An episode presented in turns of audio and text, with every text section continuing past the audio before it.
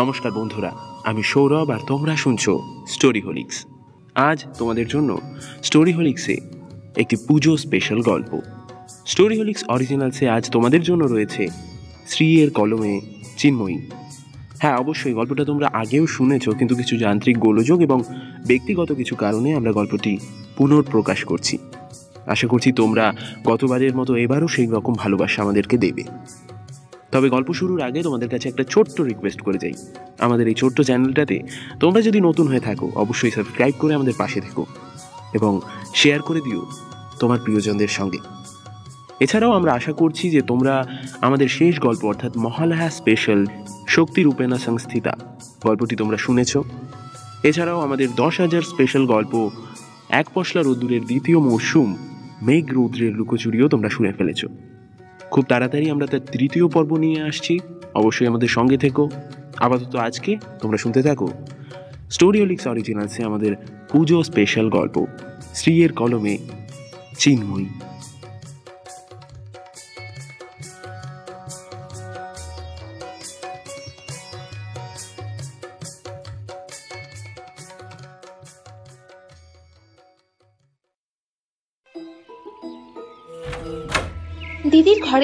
দেখলাম দিদি খাটে বসে একটা বই পড়ছে। সামনে গিয়ে একটু বিরক্তি ভরেই জামাটা বিছানায় রেখে বললাম দেখ ভালো লাগে না ব্যাং দিদি এবার বইয়ের থেকে মুখ ঘুরিয়ে আমার দিকে তাকিয়ে বলল কি হলো আবার? জামাটা ছোট এক সাইজ বড় লাগবে। খানিকটা মস্করার সুরেই দিদি বলল জানতাম মা তো বলেই ছিল ট্রায়াল রুমে গিয়ে ট্রাইটা করে নে। কিন্তু তোর তো আবার সেই সময়টুকুও নেই। বোঝো ঠেলা এখন। এই জন্যই তো আমি বলি বাড়িতে যখন পুজো তখন জামা কাপড় কেনাকাটা সব আগে ভাগে দেখে শুনে সেরে রাখতে। না আরে ওটা না আমার হয় না। আমি তো আর তোর মতো গোছানো স্বভাবের নই আমার সব কিছুই অগোছালো। জানিস না তুই? তাহলে এবার দেখ কি করবি। একটা জামা না পরলে কি আর অসুবিধা হবে? তুই না একটা কাজ কর এটা বরং রেখে দি। বিয়ে হবে যখন তোর? নিজের মেয়েকে দিস। ধোস আজে বাজে বকবি না দিদি। তাছাড়া আজকে পঞ্চমী। আজ তো আর মা বেরাতে পারবে না। ওদিকে সন্ধ্যেবেলা ঠাকুর আসবে। মায়ের তো সব কিছু গোছাতে হবে নাকি? আরে মাকে কেন যেতে হবে? তুই যাবি আমার সাথে? আমি? সুখে থাকতে ভূতে কেলায়। না বাবা না। তুই যা ডান পিটে মলে গিয়ে এই ফ্লোর থেকে ওই ফ্লোর ছুটে বেড়াবি। আমি কি তোর পিছনে গাধার মতো ছুটে ছুটে তেল দিয়ে বেড়াবো নাকি? তার চেয়ে তার চেয়ে বরং বাড়ি থেকে মায়ের হাতে হাতে কাজ করে দেবো। তাই ভালো। আরে না বাবা ছুটবো না। চল না রে দিদি প্লিজ দেখ আজকে না গেলে আর হবে না। কালকের থেকে পুজো শুরু হয়ে যাচ্ছে দিদি। যদি জামা না পাল্টে দেয় বা ধর যদি এক সাইজ বড় না থাকে তখন? আরে থাকবে থাকবে।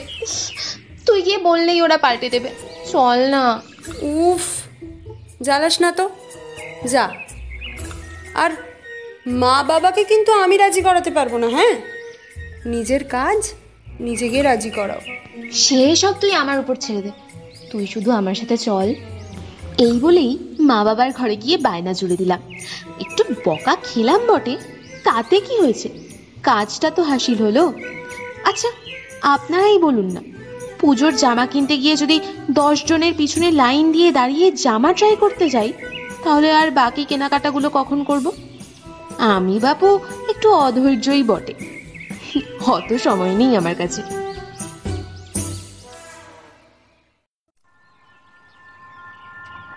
আমাদের দোতলা বাড়ি, কিন্তু বেশ বড়।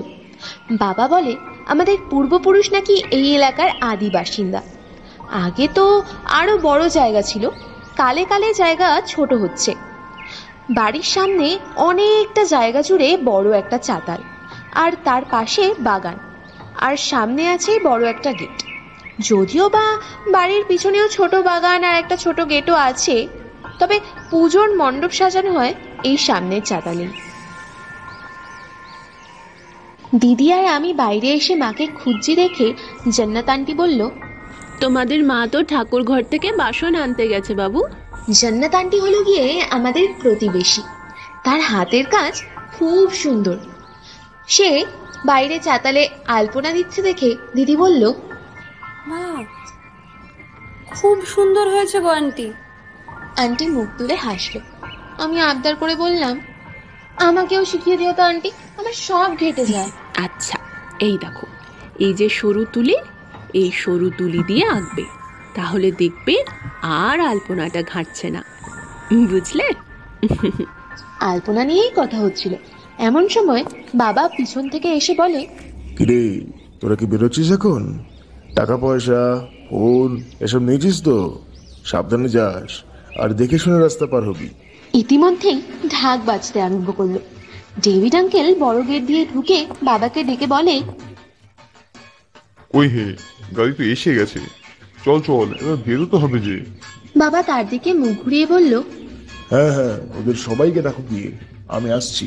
বলে আমাদের দিকে তাকিয়ে পকেট থেকে ওয়ালেটটা বের করে একটা পাঁচশো টাকার নোট দিদিকে দিয়ে বলল এনে এক্সট্রা রাখ। পুজোর দিন তো কিছু ভালো লাগলে কিনিস নালে থাকবে কিছু কথা শেষ করে বাবা গেট দিয়ে বেরিয়ে গেল। দিদি রেখে তো দিল টাকাটা কিন্তু আমি জানি বাড়ি এসে বাবা আবার সেটা ফেরত পাবে। দিদি একদম অকারণে টাকা নষ্ট করা পছন্দ করে না বড্ড হিসেবি। দিদির একটাই কথা। প্রয়োজনের তুলনায় তোমার কাছে যদি বেশি থাকে তাহলে যার প্রয়োজন তাকে দাও। অকারণ ব্যয় করো না এমন সময় দেখলাম মা এক গামলা বাসনপত্র নিয়ে আসলো। দিদি ওগুলো ধরে নিচে নামাতে নামাতে বলল আরে মা কাউকে নিয়ে যাবে তো? এইভাবে একা একা বাসন নামাচ্ছ? আমাকেও তো একবার ডাকতে পারতে। আরে পুজো বাড়ি। সবাই তো কিছু না কিছু কাজ করছে। তাছাড়া দেখ আমি নামিয়েই নিয়েছি। হুম সে তো দেখলামই। আচ্ছা তোরা বেরোচ্ছিস? হ্যাঁ। আম, সাবধানে যাস। আর উম, শোন বেশি দেরি করবি না কিন্তু। দিদির সাথে কথা শেষ করে মা আমার দিকে ফিরে বলল বলছি মাগো এবার একটু দেখে এনো। আবার ছোট বড় সাইজ হলে এবার কিন্তু পাল্টাতে নিয়ে যাওয়া হবে না। হ্যাঁ ভালো লাগে না কি হলো আবার? উফ আসছি। বলে গেটের সামনে আসলো। গেটে এসে দেখি আমাদের পাড়ার দুই দাদা গেট সাজাচ্ছে। আদিত্যদা আর সংকেতদা। আদিত্যদা দিদির সমবয়সী আর সংকেতদা একটু বড়। ওরা দশকর্মা ভাণ্ডার থেকে বেশ সুন্দর কিছু সাজানোর জিনিসপত্র কিনে এনেছে। আদিত্যদা মইয়ের উপর দাঁড়িয়ে গেটের উপর প্লাস্টিকের ফুলগুলোকে লাগাচ্ছে। আর সংকেতদা মই ধরে দাঁড়িয়ে। এই ঈশা তোরা বেরোচ্ছিস? বলেই জিন্সের পকেট থেকে তার ঘড়িটা বের করে দিয়ে বলে এই মাত্র গেটে বাড়ি খেয়ে কাজটা ভেঙে গেল। লাগিয়ে আনতে পারবি? আমি বললাম মলের সামনের ওই বড় ঘড়ির দোকানটা থেকে তো? হ্যাঁ রে। দিদি ঘড়িটা হাতে নিয়ে বলল আচ্ছা হয়ে যাবে। এবার আমরা টাটা বলে বেরিয়ে এলাম। বেরাতে বেরাতে শুনতে পেলাম আদিত্যদা কেমন চিৎকার করে উঠল। এই সংকেতদা ঠিক করে ধর না বইটা পড়ে যাব তো। আমি আর দিদি একে অপরের দিকে তাকিয়ে মিটিমিটি হাসলাম। বাড়ির বাইরে এসে দেখলাম এখনও বাবা প্রতিমা আনার জন্য বেরাতে পারেনি। এদিকে ঢাকিরা একবার করে ঢাকে কাঠি দিচ্ছে আবার দাঁড়িয়ে পড়ছে।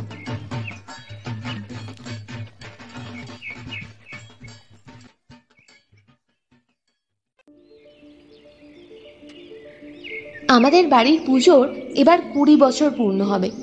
আমি শুনেছি দিদি যখন মায়ের পেটে প্রায় সাত মাস, মা নাকি স্বপ্নে দেখেছিল, মা দুর্গা তাকে বলছেন, আমার পুজো কর, দেখবি সব কষ্ট দূর হয়ে যাবে। আমার মায়ের যদিও বা ঠাকুরে খুব ভক্তি, কিন্তু মা এই স্বপ্নটাকে মানতেই পারছিল না। তার এক কথা আমরা পাপি মানুষ মা কি আর এত সহজে দেখা দেন? কিন্তু মা দুর্গা যে বাড়িতে আসতে চেয়েছেন। মা আরও বেশ কয়েকবার একই স্বপ্ন দেখে। শেষে নাকি কোনো এক সকালে আমার মা হাউ হাউ করে কাঁদতে কাঁদতে বাবাকে বলে ওগো মায়ের পুজো করো মায়ের পুজো করো। মা আমাদের এবিটে যুদ্ধ করতে চান। সে বছরই বাবা দুর্গাপুজোর প্রথম আয়োজন করে। আর সব থেকে আশ্চর্যজনক ঘটনা কি জানেন? দশমীর দিন বাবা বিসর্জন থেকে বাড়ি ফিরে শোনে মাকে নাকি তক্ষুনি হাসপাতালে নিয়ে যেতে হবে। ডেলিভারির ডেট ছিল আরও দু সপ্তাহ বাদে। আসলে সবই তার ইচ্ছা। পাড়ার লোকেরা তো এমন মন্তব্যও করে যে মা নাকি আর বিসর্জনের সাথে বিদায় নেননি। তিনি নাকি দিদির রূপে ফিরে এসেছেন। যদিও বা মা বাবা অমনভাবে কিছু মানে না, কিন্তু তারা দিদির নাম রেখেছে দেবী দুর্গার নামে, ঈশানী।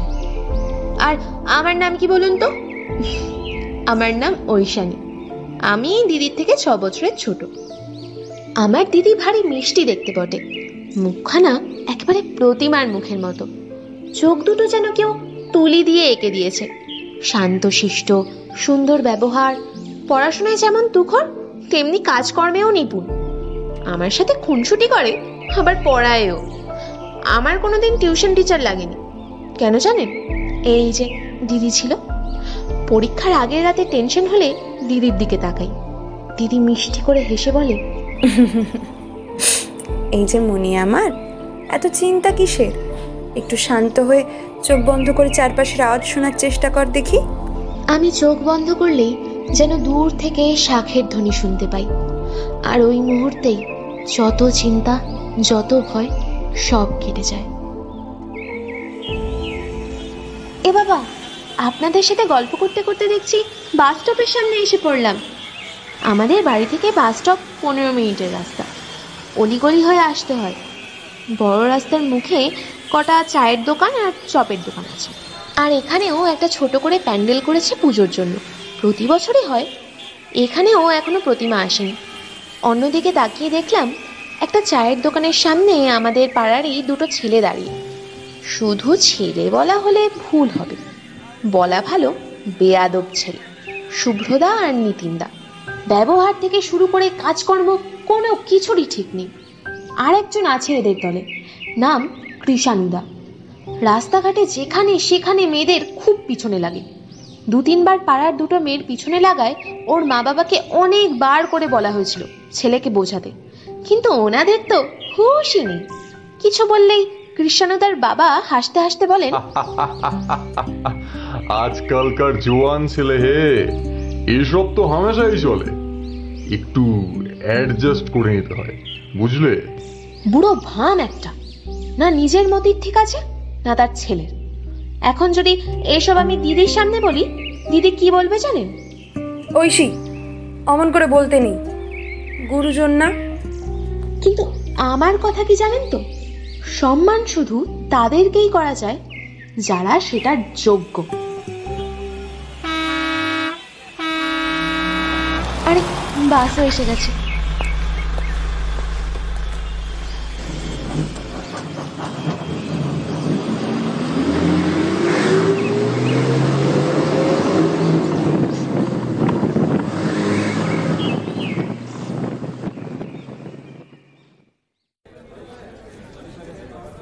তিনতলা মল পুরোটাই মানুষে ঠাসা। পঞ্চমীর দিনও যে এমন ভিড়ের মুখে পড়তে হবে, কে জানতো?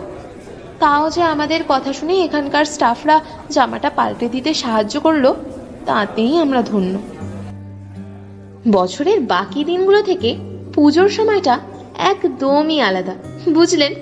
গান বাজনা, ঢাকের আওয়াজ, আর সবচেয়ে মজার ব্যাপার হলো পুজোর ভিড়। সেটাও যেন উপভোগ করার বিষয় হয়ে দাঁড়ায়। বেশ একেবারে জমজমাটি ব্যাপার স্যাপার। মলের গ্রাউন্ড ফ্লোরটা গ্রসারি স্টেশনারি আর একদিকে পার্কিংয়ের জায়গা। ফার্স্ট ফ্লোরে মেন্স কর্নার আর শু ব্যাগস ইত্যাদি আর সেকেন্ড ফ্লোরে women's corner and kids corner গ্রসারির cash counter ground ফ্লোরে কিন্তু জামা কাপড়ের ক্যাশ কাউন্টার ফার্স্ট ফ্লোরে আমরা আমাদের কাজ শেষ করে যখন এক্সট্রা বিল মিটমাট করার জন্য সেখানে দাঁড়িয়ে, দিদিকে দেখলাম বারবার এদিক ওদিক ঘুরে কিছু একটা লক্ষ্য করার চেষ্টা করছে। কিছু কিনবি দিদি? কি?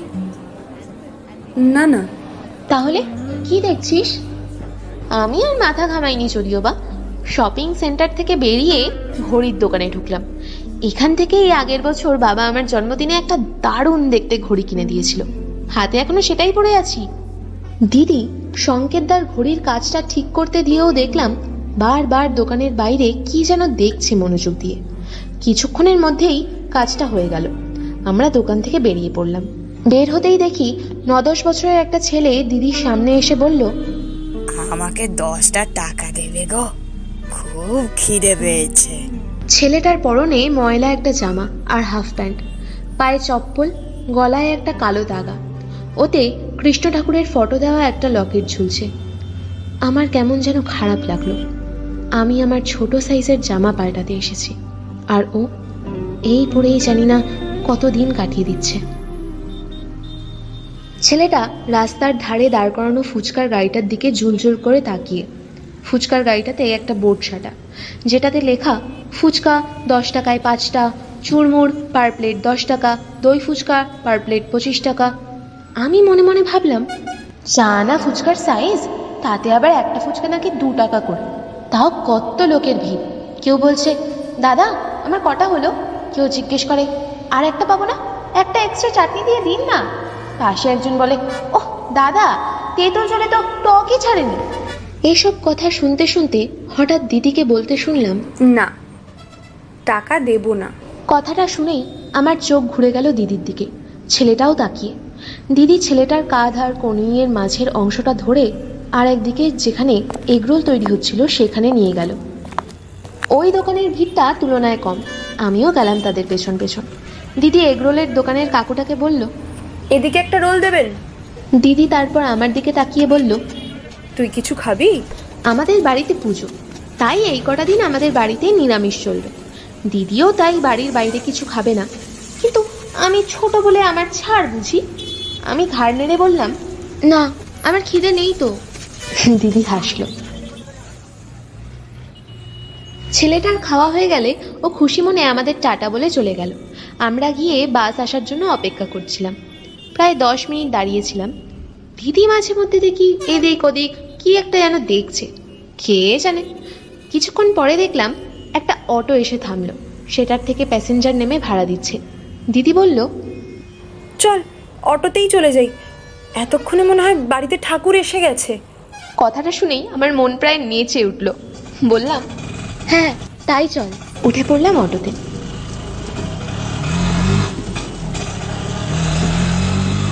অটোর দাদা তো দেখছি বেশ মিশুকে। যখন থেকে অটোতে উঠেছি, দাদা বলে চলেছে। দেখেছেন দিদি? আজকে রাস্তায় কত ভিড়। পুজোর বাকি দিনগুলো তো ছেড়েই দিন। কিন্তু প্রবলেম কি হয় বলুন তো? পুজোর দিনে ভাড়া তো পেয়ে যাই। কিন্তু গাড়ি চালানোর মতো জায়গাই পাওয়া যায় না। সামনে এগোলে এর ধাক্কা লাগছে, পিছনে গেলে ওর গুঁতো লাগছে। কি করা যায় বলুন তো? আমরাও তো সাধারণ ভ্যান অটো চালাই। ঠিকই বলেছেন দাদা। ভিড়ে পড়লে লোকের মাথা লোকেই খায়। কেউ বলে পুজোর সময় গাড়ি নিয়ে কেউ বেড়ায়, পায়ে হেঁটেই তো ঠাকুর দেখতে হয়। আবার কেউ বলে, এতগুলো ঠাকুর হেঁটে দেখা কি সম্ভব? এদিকে বয়স্ক মানুষগুলোও তো জোয়ান বা বাচ্চাদের মতো মানে তাদের সাথে পেরে উঠবে না। তাদের কথা তো ভাবতে হবে বলুন। সেই তো দিদি এই কথাটা আর কজন বোঝে বলুন তো? মাঝখান দিয়ে যত ঝক্কি আমাদের। আহা কি সুন্দর লাইট লাগিয়েছে দেখুন একেবারে আলোয় আলোয় ভরে দিয়েছে। দেখলেও প্রাণ জুড়িয়ে যায়। হ্যাঁ আমরা বাঙালিরা তো এই আশাতেই বসে থাকি। মা কখন আসবেন আর সব অন্ধকার মুছিয়ে দেবেন। এসব কথা শুনতে শুনতে আর রাস্তার ধারের প্যান্ডেলগুলো দেখতে দেখতে আমিও যেন কোথায় হারিয়ে গেছিলাম। প্রত্যেক প্যান্ডেলে আলাদা আলাদা পুজোর গান, কোথাও আবার বাজনা বাজছে। অটোতে বসে হাওয়া খেতে খেতে এগিয়ে যাওয়া আর এমন দৃশ্য। আর কি চাই বলুন তো? এমন সময় আমাদের অটোর বাদিকে বেশ খানিকটা জায়গা ফাঁকা পেয়ে একটা গাড়ি হুশ করে বেরিয়ে গেল। কি কেলেঙ্কারি? অটো চালক দাদা রেগে প্রায় চিৎকার করে বললেন এই এই দেখে গাড়ি চালাতে পারো না? এভাবে কেউ চালায়? দাদা থাক থাক বেরিয়ে গেছে। সেটাই তো দিদি এখানে রাস্তায় একটা পুলিশ থাকলে এত সহজে বেরাতে পারতো না। ভাবুন কীভাবে গাড়িটা নিল। এক্ষুনি তো একটা অ্যাক্সিডেন্ট হতো। বড় লোকের ছেলে চালাতে যখন পারিস না বেরিয়েছিস কেন রাস্তায়?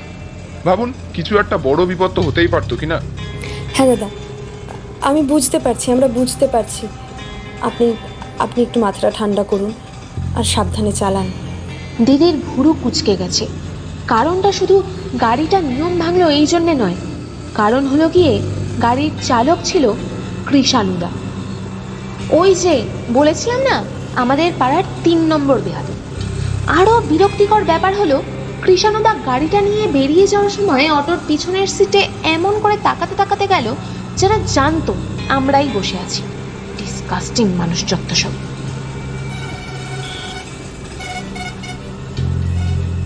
বাস স্টপে নেমে ভাড়া মিটিয়ে আমি আর দিদি হাঁটতে আরম্ভ করেছি। আমি বললাম দেখলি তুই কৃষ্ণদার কাণ্ডটা? এমন করে কেউ গাড়ি চালায়? লাইসেন্স কে দিল ওকে? আর ওর বাবাও একটা লোক বটে। এত বড় গাড়ি কিনে দিল? কি আর করবি বল? বেজায় পয়সা আছে। দিচ্ছে ছেলেকে কিনে। পড়ুক না। পড়ুক একদিন ট্রাফিক পুলিশের হাতে। সেদিন ভালো মতন সায়স্তা হবে। সেই বিরক্তিকর লোকজন সব। এই এই এই এ দিদি সামনে প্যান্ডেলে প্রতিমা এসে গেছে। চল একবার দেখে আসি। আমরা গিয়ে প্যান্ডেলের সামনে দাঁড়াই। মূর্তিগুলোর সবকটার মুখেই খবরের কাগজ। আমরা মণ্ডপের বাইরেই দাঁড়িয়ে এমন সময় পিছন থেকে আবার অটোওয়ালা দাদার গলা শুনতে পাই। ও দিদি এই ঘড়িটা? দেখলাম দাদার হাতে আমার ঘড়ি। হে বাবা ঘড়িটা খুলে পড়ে গেছিল নাকি? হাতে নিয়ে দেখলাম পিন ভেঙে গেছে। কি কপাল আমার দেখুন। ঘড়ির দোকান থেকে আসলাম আর এখন দেখছি আমার এই ঘড়ির এই অবস্থা। আমি গাড়ি ঘুরিয়ে নতুন প্যাসেঞ্জার তুলেছি সে বলল লেডিস ওয়াচ পড়ে আছে। তাই ভাবলাম আপনাদের কারণ নাকি? অটো সাথে সাথে দাঁড় করিয়ে দিতে আসলাম। প্যাসেঞ্জার বসে আছে দিদি আসলাম হ্যাঁ। থ্যাংক ইউ দাদা। খুব উপকার করলেন। সাবধানে যাবেন কিন্তু। অটো চালক দাদা চলে গেল। দিদি বলল রাস্তায় চলাফেরা করছিস। আর একটু কেয়ারফুল হবি তো। দাদাটা কি ভালো রে? আমার ঘড়িটা ফিরিয়ে দিতে এতখানি আসলো? হ্যাঁ যারা ভালো কাজ করে তাদের সাথে সব সময় ভালো হয়। তারপর আলতো একটা মিষ্টি হাসি হাসলো। ঠিক আমাদের মায়ের মতো করে।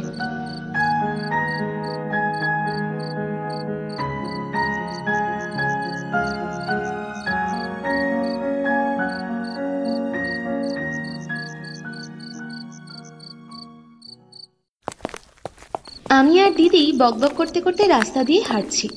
এ পাশটা একটু ফাঁকা। তার উপর দুটো পোস্টের আলোও খারাপ হয়ে গেছে আগের মাসেই।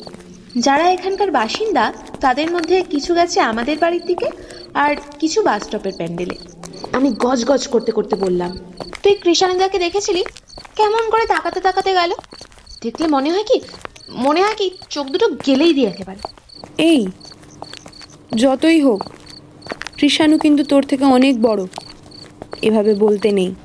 বলতে নেই মানে? এইসব না আমি একদম বুঝি না ব্যাং। তুই সবসময় এরকম মাথা ঠান্ডা রাখিস কি করে বলতো?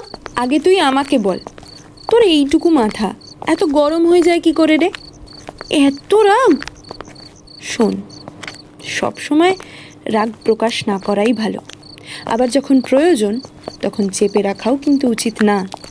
এই সব বলতে বলতে আমরা একটা চার হাত চওড়া গলির সামনে পড়লাম। কিন্তু যাব কি করে? সামনে একটা গাড়ি এমন করে দাঁড় করানো যে রাস্তায় আটকে গেছে। আমি বললাম এ কি রে বাবা? এখানে আবার কে গাড়ি দাঁড় করালো? এটা কি গাড়ি দাঁড় করানোর জায়গা? মানুষ কি হাঁটতে চলতেও পারবে না? ঐশী বুঝতে পারিসনি এটা কার গাড়ি? আরে তাই তো এটা তো কৃষাণুদার গাড়ি। আর তক্ষুনি দিদি আমার ডান হাতটা হ্যাচকা টান দিয়ে পিছনে ঘুরে দাঁড়াল। সাথে সাথেই দেখি কৃষাণুদা একদিকে আর শুভ্রদার সাথে নিতিন দা একদিকে দাঁড়িয়ে।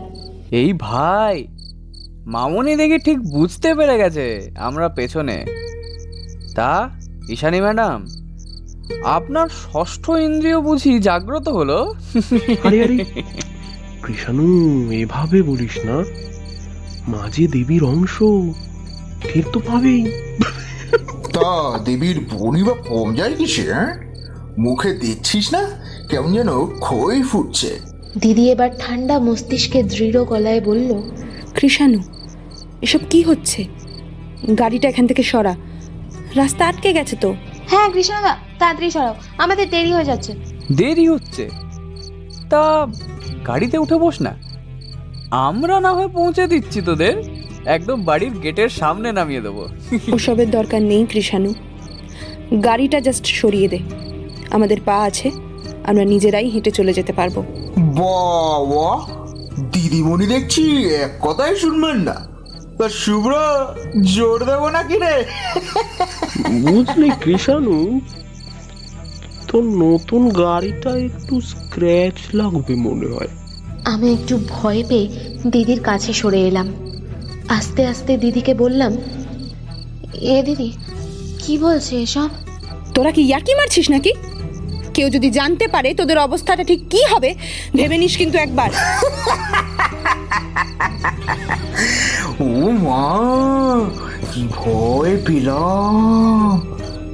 কে জানবে মামনি? কেউ আছে এখানে যে জানতে পারবে? ডেকেই দেখো না। কেউ যদি বেরিয়ে আসে? কেউ শুনছ? এই! সবাই পুজো নিয়ে ব্যস্ত। আর ওই দু চারটে বুড়ো যেগুলো বাড়িতে আছে সালারা এমনিতেও কানে শোনে না তার উপরে টিভির চ্যানেলে হাই ভলিউম দিয়ে রেখেছে। চিৎকার করে গলা ফাটিয়ে দিলেও শুনতে পাবে না। এত দিনে তোদের দুই বোনকে হাতে নাগালে পেয়েছি।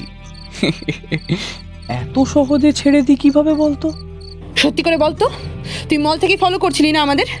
আমি চোখ বড় করে দিদির দিকে তাকিয়ে তুই যখন বারবার লুকিয়ে পড়ছিলি আমি তখনই ভেবেছিলাম। লুকোনোর কি হয়েছে? কি মতলব বলতো? লুকোবো কেন? এমনি আর কি। ও তোরা জামা কিনতে গেছিলি না? তা ওই প্লাস্টিকটাতে বুঝি নতুন জামা? এই পরে দেখাবি না আমাদের? আমরাও দেখি কেমন লাগছে। বলেই তিনজনে হাসতে আরম্ভ করল। আমার তখন গলা শুকিয়ে এসেছে, কপালে বিন্দু বিন্দু ঘাম। আমি মেয়েটা চিরকালই ডান পিটে কারোর কোনো কথা শুনতাম না, কাউকে তোয়াক্কা করতাম না। ভাবতাম, কার এত বুকের পাটা যে আমাকে ডরায়? কিন্তু আজ এই মুহূর্তে আমি একটা অদ্ভুত শিহরণ অনুভব করলাম। পড়ে যাওয়া সন্ধ্যার অন্ধকারে রাস্তায় দাঁড়ানো অসহায় মেয়ে, এই প্রথমবার। ভয় পেলাম। প্রাণের ভয়ের থেকেও বোধহয় অনেক বেশি কিছু। আচ্ছা এমন এক পরিস্থিতির মুখে পড়লে প্রতিটা মেয়েরই কি ঠিক এই রকমই উদ্বেগ হয়? মাথা কাজ করছে না। ওরা এক পা দু পা করে এগিয়ে আসলে অন্তর যেন কেঁপে উঠছে। দিদির দিকে চেয়ে দেখলাম, দিদি একবার ওদের তিনজনের দিকে তাকাচ্ছে। পর মুহূর্তেই তার চোখ রাস্তার চারপাশ নিরীক্ষণ করছে। জানি না কি খুঁজছে দিদির চোখ, কিন্তু আমার চোখ খুঁজছে এখান থেকে পালানোর পথ। শুধু ভাবছি, দিদি কেন এদেরকে ধাক্কা দিয়ে আমার হাতটা ধরে টান দিয়ে এক ছুটে এখান থেকে বেরিয়ে যাচ্ছে না? অবশ্য পারব কি আমরা? সামনে তিনটে লম্বা বৃহদাকার জানোয়ার দাঁড়িয়ে, আর আমরা দুটো সাধারণ মেয়ে। কি করতে পারি আমরা? একবার যদি মুখ চেপে ধরে গাড়ির ভিতর ঢুকিয়ে নেয় কি করার থাকবে আমাদের? এমন সময় দেখলাম হঠাৎ তিনজন একসাথে আরেকটু এগিয়ে আসলো। এই ধর তো দুটোকে। আর তর সইছে না। হঠাৎ দিদি মাথা নিচু করে আমার কানের সামনে বলল ঐশী একটু পিছিয়ে যা তো। আমি ভাবছি পিছিয়ে যাব? পিছনে তো গাড়ি। দিদি কি করার কথা ভাবছে? কিন্তু তার মুখ দেখে মনে হলো, সে জানে সে কি করছে। দেখলাম দিদির ডান হাতটা ভাঁজ করে কবজিটা হ্যান্ডব্যাগে ঢোকানো। হাতটা বেরিয়ে আসলো। ওতে কি? ফোন? ফোন কি ওরা করতে সুযোগ দেবে? নিয়েই তো ভেঙে ফেলবে। না তো। এবার দেখলাম দিদির হাতে একটা ছোট কৌটো। এটা আমি চিনি। দিদি এটা সবসময় ক্যারি করে। হ্যান্ডব্যাগ হোক, পড়তে যাওয়ার ব্যাগ হোক, কখনো খুলে দেখা হয়নি ওতে কি আছে। কিন্তু আজকে বোধহয় দেখতে পাবো। ওরা একেবারে কাছে এসে গেছে। দিদি হঠাৎ কৌটোর ঢাকনাটা খুলে ছিটিয়ে দিল ওর ভিতরে থাকা গুঁড়োটা, ঠিক ওদের মুখে। সাথে সাথে তিনজনে তিন জোড়া হাত নিয়ে চোখ রগড়াতে রগড়াতে ও আহ করে উঠল। ওদের চোখ নাক দিয়ে জল গড়াচ্ছে। বুঝলাম গুঁড়োটা আসলে কি?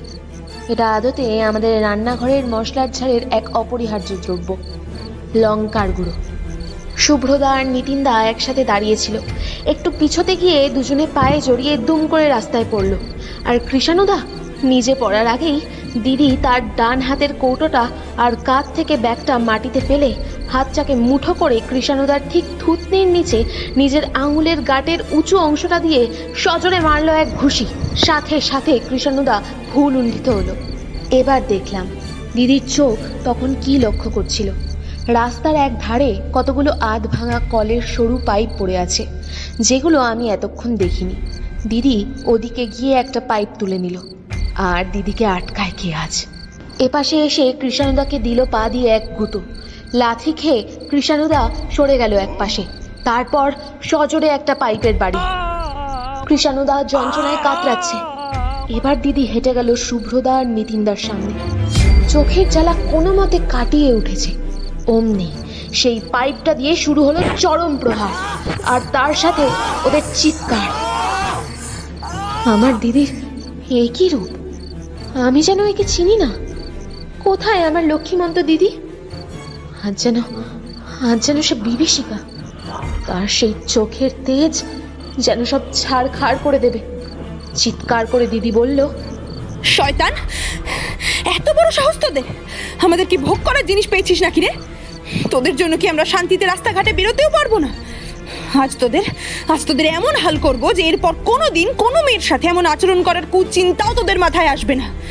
এমন বন্দোবস্ত করব না? জানোয়ার কোথাকার? রূপ দেখবি, তাই না? রূপ, কেমন লাগল? নারীর শুধু দেহ চিনেছিস, তার শক্তি কি? দেখ এবার। আমি জানি না, কোথা থেকে আমার ভিতরেও আবার সার ফিরে আসলো। আমিও একটা পাইপ তুলে কৃষাণুদাকে পেটাতে আরম্ভ করলাম। মুখ থেকে কথাগুলো আপনিতেই বেরিয়ে আসলো। জামা পরে দেখাবো?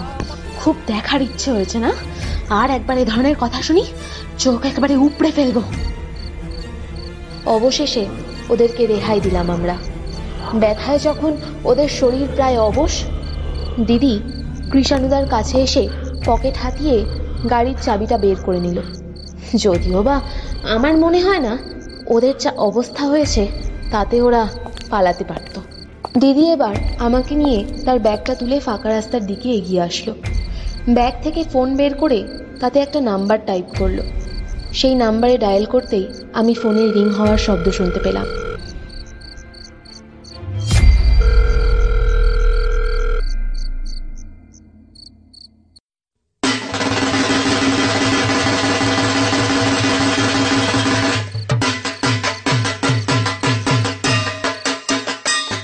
আজ ষষ্ঠী। সন্ধ্যায় দুর্গা মায়ের আরতি হচ্ছে। তার মুখের দিকে তাকিয়ে যেন বুধ হয়ে গিয়েছিলাম। মায়ের মুখমণ্ডল জুড়ে কেমন এক দীপ্তি। সেই আলো ছড়িয়ে পড়েছে চারিদিকে। গভীর থেকে গভীরতর অন্ধকারকেও সে মুছে ফেলতে পারে। এমন তার শক্তি। এসব ভাবতে ভাবতে খেয়ালই করিনি, সন্ধ্যারতি কখন শেষ হয়ে গেছে। ঘোর ভাঙলো ডান হাতে একটা স্পর্শে। পাশ ফিরে দেখি দিদি প্রসাদ বিতরণ করছে। সে হেসে বলল কিরে প্রসাদটা নে। কোথায় হারিয়ে গেছিস? হ্যাঁ? না মানে দে দে প্রসাদ দে। মাথায় ঠেকা আগে মায়ের আশীর্বাদ। আচ্ছা। এমন সময় মণ্ডপে ঢুকে এলেন সেই তিন মূর্তির মা এবং বাবারা। ঢুকেই একেবারে হন্তদন্ত হয়ে দিদির কাছে আবেদন করা শুরু। শুভ্রদার মা বলল ঈশানী দেখো পুজোর দিন। আমাদের ছেলেদেরকে এভাবে আটকে রেখেছো তুমি? নিতিনদার বাবা কাপা গলায় বলল হ্যাঁ হ্যাঁ ঈশানি এটা কি ঠিক হচ্ছে? ও- ওরা না হয় অবুঝের মতো একটা কাজ করেই ফেলেছে।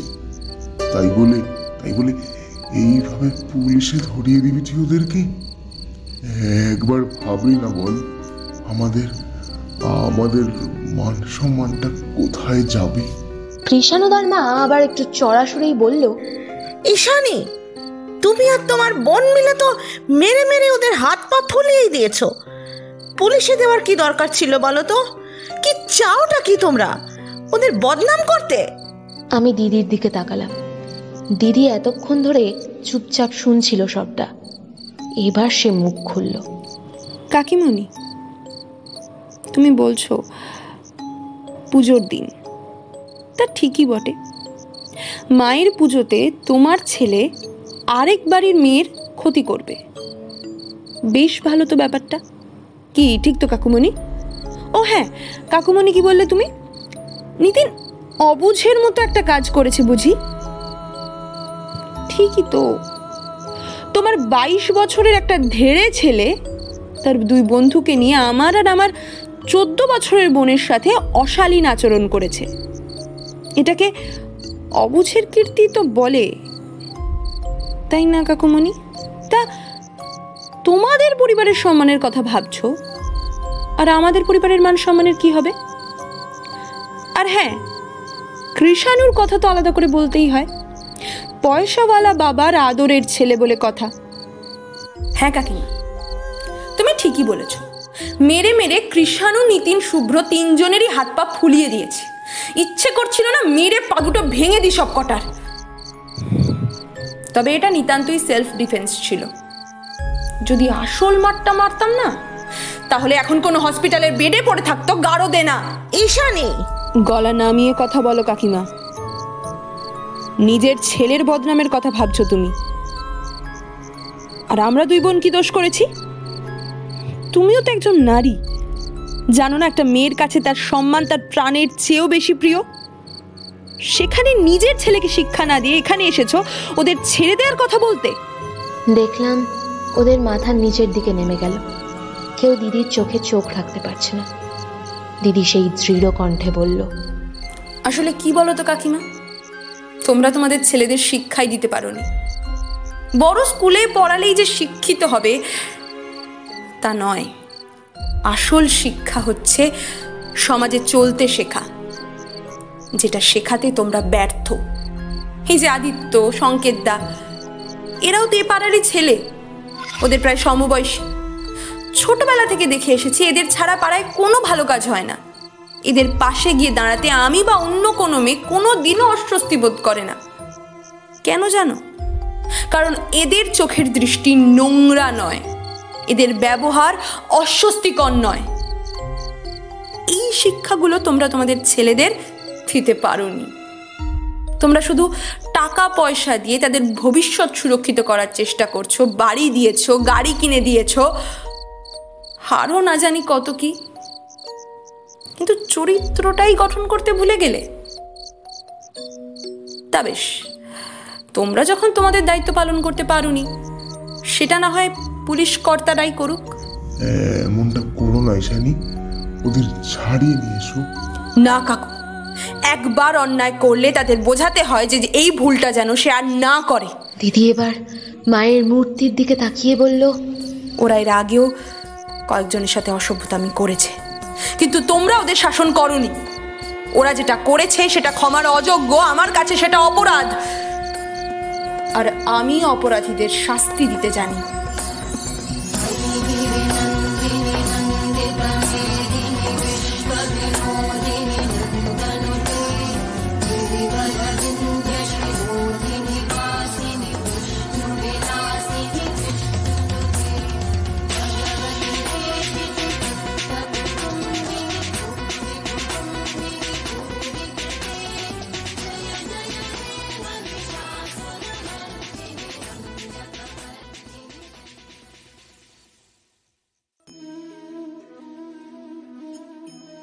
শেষ হলো স্টোরিহোলিক্স অরিজিনালসে আমাদের পুজো স্পেশাল গল্প, শ্রীয়ের কলমে চিন্ময়ী। গল্পপাঠ ও ঐশানীর চরিত্রে শ্রী, ঈশানীর চরিত্রে ঋতশ্রী, ঐশানী, ঈশানী ও নিতিনের বাবার চরিত্রে ধ্রুবজ্যোতি, ঐশানী ও ঈশানীর মায়ের চরিত্রে জয়শ্রী, জান্নাত আন্টির চরিত্রে শুভ স্বপ্না দেবী আঙ্কেলের চরিত্রে সোমনাথ। আদিত্য ও অটোওয়ালার চরিত্রে দেবজিৎ। সংকেতের চরিত্রে প্রান্তিক। কৃষাণুর চরিত্রে দেবায়ন। নিতিনের চরিত্রে কৌস্তব। শুভ্রর চরিত্রে সৌরভ। শুভ্রর মায়ের চরিত্রে আরাত্রিকা। কৃষাণুর মায়ের চরিত্রে ইরাবতী। কৃষাণুর বাবার চরিত্রে সৌমিক। ভিকারির চরিত্রে সায়নদীপ। আজকের গল্পের poster design, sound editing, mixing এবং ভিডিও এফেক্টসে আমি সৌরভ। অ্যাডিশনাল স্ক্রিপ্ট এবং সমগ্র পরিকল্পনা ও পরিচালনায় সাহেব। তাহলে, কেমন লাগল আমাদের পুজো স্পেশাল গল্প? অবশ্যই আমাদেরকে কমেন্ট করে জানাও। ভালো লাগলে লাইক করো এবং শেয়ার করো তোমার প্রিয়জনদের সঙ্গে। এবং আমাদের চ্যানেল স্টোরি হলিক্সকে সাবস্ক্রাইব করতে ভুলো না। এরকমই ভিন্ন ভিন্ন স্বাদের গল্প নিয়ে আমরা প্রায়শই আসতে থাকব। তোমরাও আমাদের সঙ্গে থেকো, পাশে থেকো এবং সকলে সুরক্ষিত থেকো। আজকের মতো এতটুকুই। আজ আসি। শুভরাত্রি।